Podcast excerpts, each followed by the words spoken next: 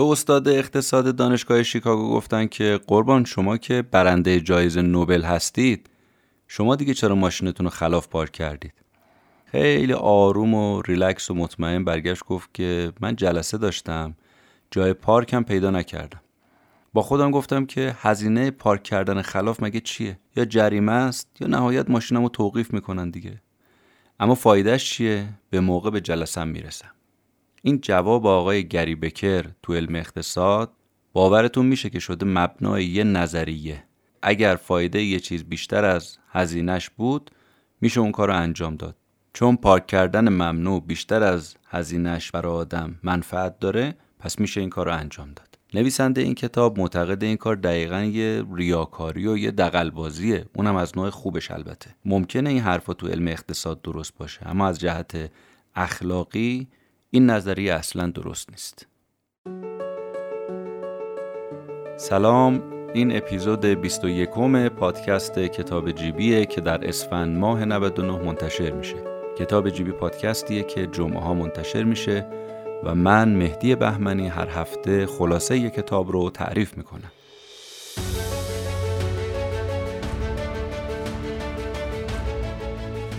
کتاب این هفته عنوانش هست The honest truth about dishonesty, how we lie to everyone, especially ourselves. یا همون پشت پرده ریاکاری، چگونه به هر کس دروغ میگیم، به ویژه به خودمون.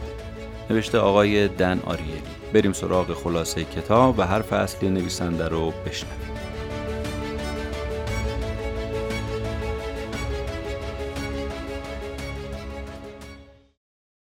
پسر 8 ساله از مدرسه با یه یادداشت از طرف معلمش میاد خونه.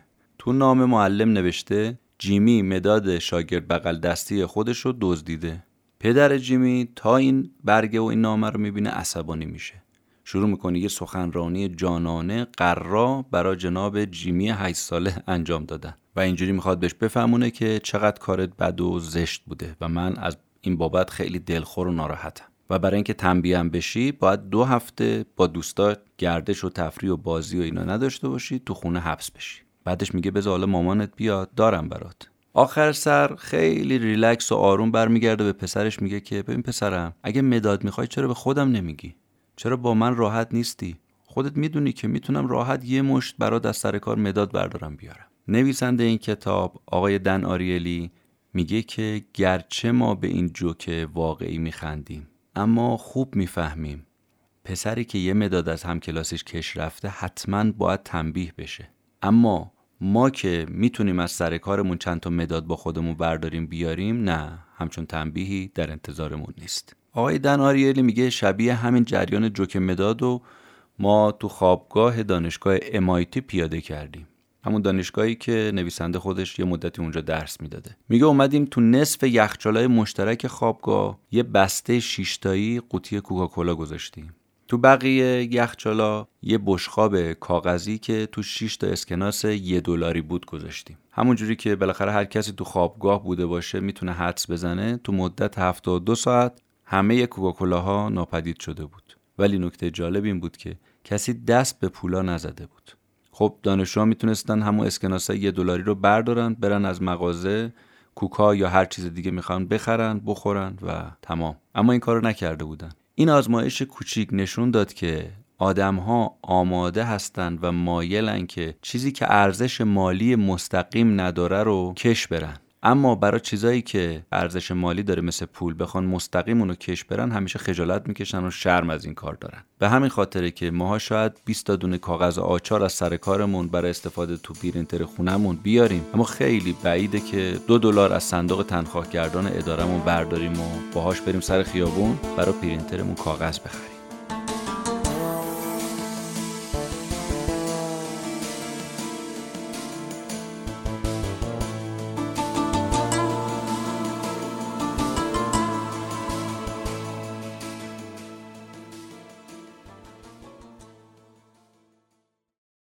آقای دن آریلی به کمک همکاراش اومد یه آزمایش دیگه‌ای رو انجام داد تو دانشگاه کالیفرنیا لس آنجلس یا همون دانشگاه UCLA که یکی از مطرح‌ترین دانشگاه‌های دنیاست. 450 نفر از شرکت کننده‌های تو این آزمون رو به 2 گروه تقسیم کردن. از نصف جمعیت خواستن که 10 فرمان رو به خاطر بسپارن، همون 10 فرمان جناب موسی، و تشویقشون هم کردن که تو آزمون ماتریس تقلب کنن حتما. از نصف دیگه جمعیت خواستن که 10 تا کتابی که تو دبیرستان خونده بودن رو به یاد بیارن. جالب این بود گروهی که ازشون خواسته بودیم 10 فرمان رو به خودشون یادآوری کنن و به یاد بیارن مضامینشو، اصلاً هیچ تقلبی نکرده بودن. اما اون نصف دیگه‌ای که گفته بودیم 10 تا کتاب دبیرستانتون رو به یاد بیارین، اینا تقلبای گسترده انجام داده بودن. نتیجه‌ای که نویسنده کتاب می‌خواد از این آزمایش بگیره اینه که یادآوری‌های اخلاقی باعث میشه گرایش ما به سمت تقلب کم بشه و یا از بین بره. یا آزمایش دیگه‌ای رو اومدن انجام دادن. این دفعه به جای اینکه 10 فرمان رو افراد ریویو کنن و مرور کنن، تو ذهنشون بیارن اون 10 تا فرمان اخلاقی خدا به جناب موسی، این دفعه اومدن از دانشجوها خواستن که منشور اخلاقی یا همون منشور نیکنامی دانشگاه رو یادشون بیارن. بعد ازشون خواستن که برگه هایی رو امضا کنن که در اون برگه ها اومده بود که ما به منشور نیکنامی دانشگاه پایبند هستیم و اون رو امضا بکنن و بعد تو آزمون شرکت کنن و البته هر چقدر دلشون خواست تقلب کنن. به یه عده دیگه دانشجوها گفتن که این منشور نیاز نیست امضا کنید و تشویقشون هم باز کردن تقلب کنن. نتیجه چی بود؟ اونایی که منشور رو امضا نکرده بودن چند تاشون تقلب کردن، اما اونایی که منشور رو امضا کرده بودن اصلاً هیچ کدوم تقلب نکردن. نکته جالب توجه چیه؟ مثل یادآوری قواعد اخلاقی، اینجا منشور نیکنامی دانشگاه هم تونسته بود تأثیرگذار باشه رو بزه و تقلب دانشجوها. به عبارت دیگه گوشزدهای اخلاقی تو مواقعی که ما وسوسه میشیم که ریاکاری کنیم، دغل‌بازی کنیم، این گوشزدها کاملا عاقلانه و درسته. خب تا حالا فهمیدیم که منشورای نیکنامی و منشور اخلاقی تو دانشگاه برای جلوگیری از تقلب کاملا جواب داده. اما حالا تو محیط‌های غیر علمی و غیر دانشگاهی قضیه چجوریه؟ وقتی تو جامعه بحث اظهارنامه‌های مالیاتی پیش میاد یا بحث درخواست خسارت بیمه از شرکت‌های بیمه پیش میاد، مردم چجوری ان؟ راستشو میگن، راستشو نمیگن، تقلب میکنن، نمیکنن؟ بازم نویسنده این کتاب آقای دن آریلی به کمک همکاراش رفته سراغ آزمون‌ها. تو این کتاب بسیار از آزمون‌های مختلف، مخصوصاً آزمون ماتریس استفاده کرده برای اینکه کار رو علمی‌تر و مستدل‌تر بکنه. شبیه همین آزمون‌های دانشگاهی رو اومدن رو شرکت بیمه اجرا کردن. نتیجه چی بود؟ نتیجهش همون چیزی بود که تو دانشگاه تجربه کرده بودن. منشورای اخلاقی باعث شده بود که تقلب بیاد پایین. درسی که میشه گرفت چیه؟ یادآوری‌های ملاک‌ها و معیارهای اخلاقی باعث میشه آدم‌ها رفتاراشون کمتر ریاکارانه باشه، به همین سادگی. آقای دن آریلی میگه که تو طول سالهای تدریسی که من در دانشگاه‌های مختلف داشتم، متوجه یه موضوع عجیبی شدم. متوجه شدم که اواخر نیم سال تحصیلی نرخ مرگ و میر وابسته‌های دانشجوها افزایش پیدا میکنه و عمدتاً هم تو هفته قبل از امتحانات پایان ترم حدوداً 10% دانشجوها میان سراغ من و درخواست میکنن که مقاله علمیشون یا پایان نامه‌شون مدتش تمدید بشه و دلیلشون هم اینه که میگن یک کسی ازشون از اقوام فوت کرده و معمولاً اون کس هم مادر بزرگشونه. اما سوالی که برای نویسنده این کتاب پیش اومده اینه که چرا دانشجوها تو این زمان میان سراغش برای اینکه ازش مهلت بگیرن و تو این مدت چه چیز خطرناکی برای خویشاوندان دانشجوها پیش میاد و چه چیزی اونا رو تهدید میکنه، جون اونها رو، مخصوصا مادر بزرگا رو. وقتی حرف آقای دن آریلی رو میخوندم واقعا خندم گرفت. گفتم که خب مشخصه دیگه، دانشجو این بازی رو در میاره برای اینکه امتحانا رو بپیچونه. اما بعدش دیدم که آقای دن آریلی میگه یه پژوهشگر ماجراجو اومده این مثلا این مطلب رو اثبات کرده. یه شخصی که استاد زیستشناسی دانشگاه هم هست به نام مایک آدامز اومده چند سال تحقیق کرده و در نهایت به این رسیده که مادر بزرگا قبل از نیم ترم 10% و قبل از امتحانات فاینال 19% بیشتر احتمال مرگشون هست. خیلی عجیبه این حرف. علت این پدیده هم اینجوری بیان کرده. گفته مادر بزرگای دانشجوها انقدر نگران نتیجه امتحانای اینا میشن که جان به جانافرین تسلیم میکنن. این دستاورد نشون میده که تو هفته‌های قبل از امتحانات پایان ترم دانشجوها خیلی باید مراقب مادر بزرگاشون باشن و البته خیلی اونها رو هم از ماجرای امتحاناشون و زمانش مطلع نکنن. نویسنده این نکته رو هم میگه که شاید هم تو پایان نیم سال یه اتفاق دیگه‌ای واقعا داره میفته که مرتبط با همین بحث ریاکاریه، چون موضوع کتاب پشت پرده ریاکاریه. ما میخوام ببینیم پشت پرده ریاکاری چیه. میگه شاید یه اتفاق دیگه داره میفته. اون اتفاق اینه که دانشجو مدت‌های ماه‌هایی رو درس خونده، تلاش شبانه روزی کرده، دیگه ته کشیده هر چی داشته، میاد یه ریزه یه کوچولو، نه خیلی زیاد، سر یه سوزن از اخلاق فاصله میگیره، میره تو فاز ریاکاری و دغل‌بازی و خلاصه خیلی نسبت به جون مادر بزرگش بی‌تفاوت میشه. بنابراین اعلام میکنه که مادر بزرگ من فوت کرده، در صورتی که بعضی از مواقع اینطور نیست. واقعا اینم خارج از کتاب میگم، هممون یادمون هست دیگه، موقعی که میخواستیم یه امتحانی رو شرکت نکنیم یا بگیم چرا نتیجهش اینجوری بد شد، معمولا یکی از دلایل موجهمون مرگ بستگان، به خصوص این بنده خدا پدر بزرگا و مادر بزرگای عزیز و بزرگوار بود. پس نتیجه اینه که ته کشیدن یه آدم، یعنی اینکه خسته بشه، کم بیاره، این باعث میشه قدرت تعقل و تفکرش کم بشه و پا روی اخلاق بذاره و دیگه مثل قبل پایبند به اخلاق نباشه.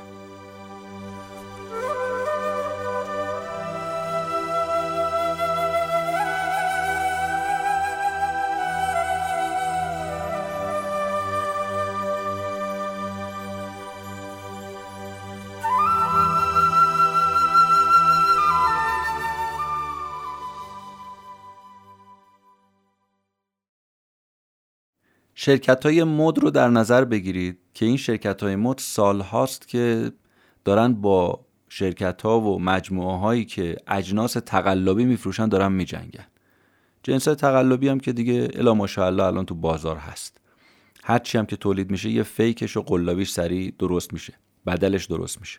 شاید ما فکر کنیم که چه لزومی داره که ما بشینیم با این عزیزان شرکت‌های مد همدردی کنیم و دلواپس این باشیم که جنس تقلبی داره تولید میشه. اینا انقدر قیمت‌های جنساشون و برندهاشون بالا هست که بتونن حسابی مشتری رو بتیغن و پول حسابی ازش به دست بیارن.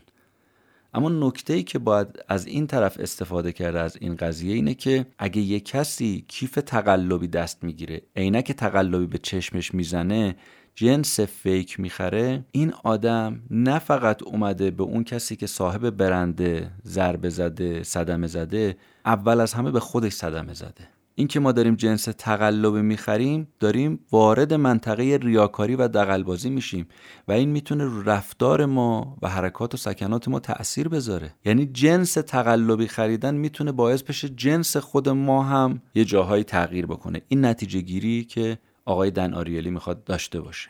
نکته کلیدی بحث اینه که این ریاکاری و این دغل‌بازی نباید تو جامعه یه کار بی اهمیت در نظر گرفته بشه. یعنی به آدم ریاکار و آدم متقلب باید بدترین شکل نگاه کرد، چون موضوع خیلی با اهمیتیه. مثلا تصور کنید که یه کسی مدرک تقلبی دانشگاهی گرفته. ماها معمولا نگاه مجرمانه بهش نمی‌کنیم، چون شعارمون هم بعضیامون اینجوریه دیگه، میگیم تقلب توانگر کند مرد را. اما وقتی این تقلب کم کم جا بیفته، اون وقت میتونه سرایت کنه به جاهای دیگه و میتونه خطرناک باشه. مدیری که با مدرک تقلبی فارغ التحصیل شده و این مدرک فارغ التحصیلی تقلبی و ساختگیش رو سربرگش، رو کارت ویزیتش، رو رزومش، رو وبسایتش این مدرک تقلبی دائما داره به چشم میاد و به رخ کشیده میشه، این وقتی این کار رو انجام داد دیگه اصلا براش سخت نیست که بیاد صورت حساب تقلبی درست کنه، گزارش کار دروغی بده، از منابع مالی شرکت و ادارهش سوء استفاده بکنه. اولش یه ریاکاری و دغل‌بازی ساده است، اما به یه کلاهبرداری بزرگ و یه اختلاس میتونه منتهی بشه. توصیه نویسنده اینه که به همه این دلایل و بسیاری از دلایل دیگه از کارهای ریاکارانه ولو کوچیک، ولو تک و توک، ولو به ظاهر بی ضرر هم ما باید اجتناب بکنیم. کم کم جامعه به این سمت خواهد رفت با این شکل رفتار که درست کارتر و کم فسادتر باشه. آخرین مطلبی رو هم که آقای دن آریلی بهش توجه میده اینه که واقعا اگه نمیدونیم چرا یه اشتباهی رو بعضی وقتا، یه تقلبی رو انجام دادیم، دیگه توجیهش نکنیم، داستان براش نبافیم، دیگه نیایم تمام منطق رو زیر پا بذاریم، خودمون با خودمون رو راست باشیم، خودمون رو دیگه فریب ندیم. آزمایشی رو که ایشون از دو تا از پژوهشگرای دو تا دانشگاه، یکی دانشگاه میشیگان و یکی دانشگاه ویرجینیا میاره، اینه که این دو تا پژوهشگر، دو تا استاد دانشگاه تو فروشگاه محلیشون اومدن یه میز گذاشتن و 4 جفت جوراب روی میز قرار دادن. از خانمایی که می اومدن رد میشدن و میدیدن این جورابا رو میپرسیدن که کدومی از این جورابا از بقیه بهتره. اکثرشون می اومدن یا همه‌شون به اتفاق اومدن گفتن اون جوراب سمت راستی، آخریه سمت راستی، این از این 4 تا از همه بهتره. بعضیا میگفتن جنسش خیلی خوبه، بعضیا میگفتن بافت و رنگش خیلی خوبه، بعضیا میگفتن کیفیتش حرف نداره. میدونید جالب چی بود؟ جالب این بود که هر 4 جفت جوراب همه یکی بود، از یه جنس بود، از یه رنگ بود، از یه کیفیت بود، هیچ فرقی نداشت. وقتی هم که این استادای دانشگاه به زنا گفتن بابا این جورابا همش یکیه ولی شما اومدید اون آخری رو بهتر از همه انتخاب کردی، اینا میگفتن نه احتمالاً ما منظور شما رو درست متوجه نشدیم، یا اینکه مثلا شما دارید ما رو سر کار می‌ذارید. شاید ما دقیقاً ندونیم چرا داریم یه کاری رو انجام میدیم، یه انتخابی می‌کنیم، یه حسی پیدا می‌کنیم، اما دلیل نمیشه که پا رو منطق بذاریم، پا رو استدلال بذاریم و قبول نکنیم و نپذیریم و خودمون رو گول بزنیم. به قول ریچارد فاینمن فیزیکدان توی سخنرانی که تو مراسم دانش آموختگی انجام داده بود گفته بود که اصل اول اینه که خودتون رو فریب ندید و شما ساده ترین فرد برای فریب دادن هستید. بیایم خودمون رو فریب ندیم و برای خودمون حداقل داستان سرایی نکنیم و اهل ریاکاری نباشیم و اگر ریاکار شدیم حداقل توجیهش نکنیم و سر خودمون شیره نمالیم.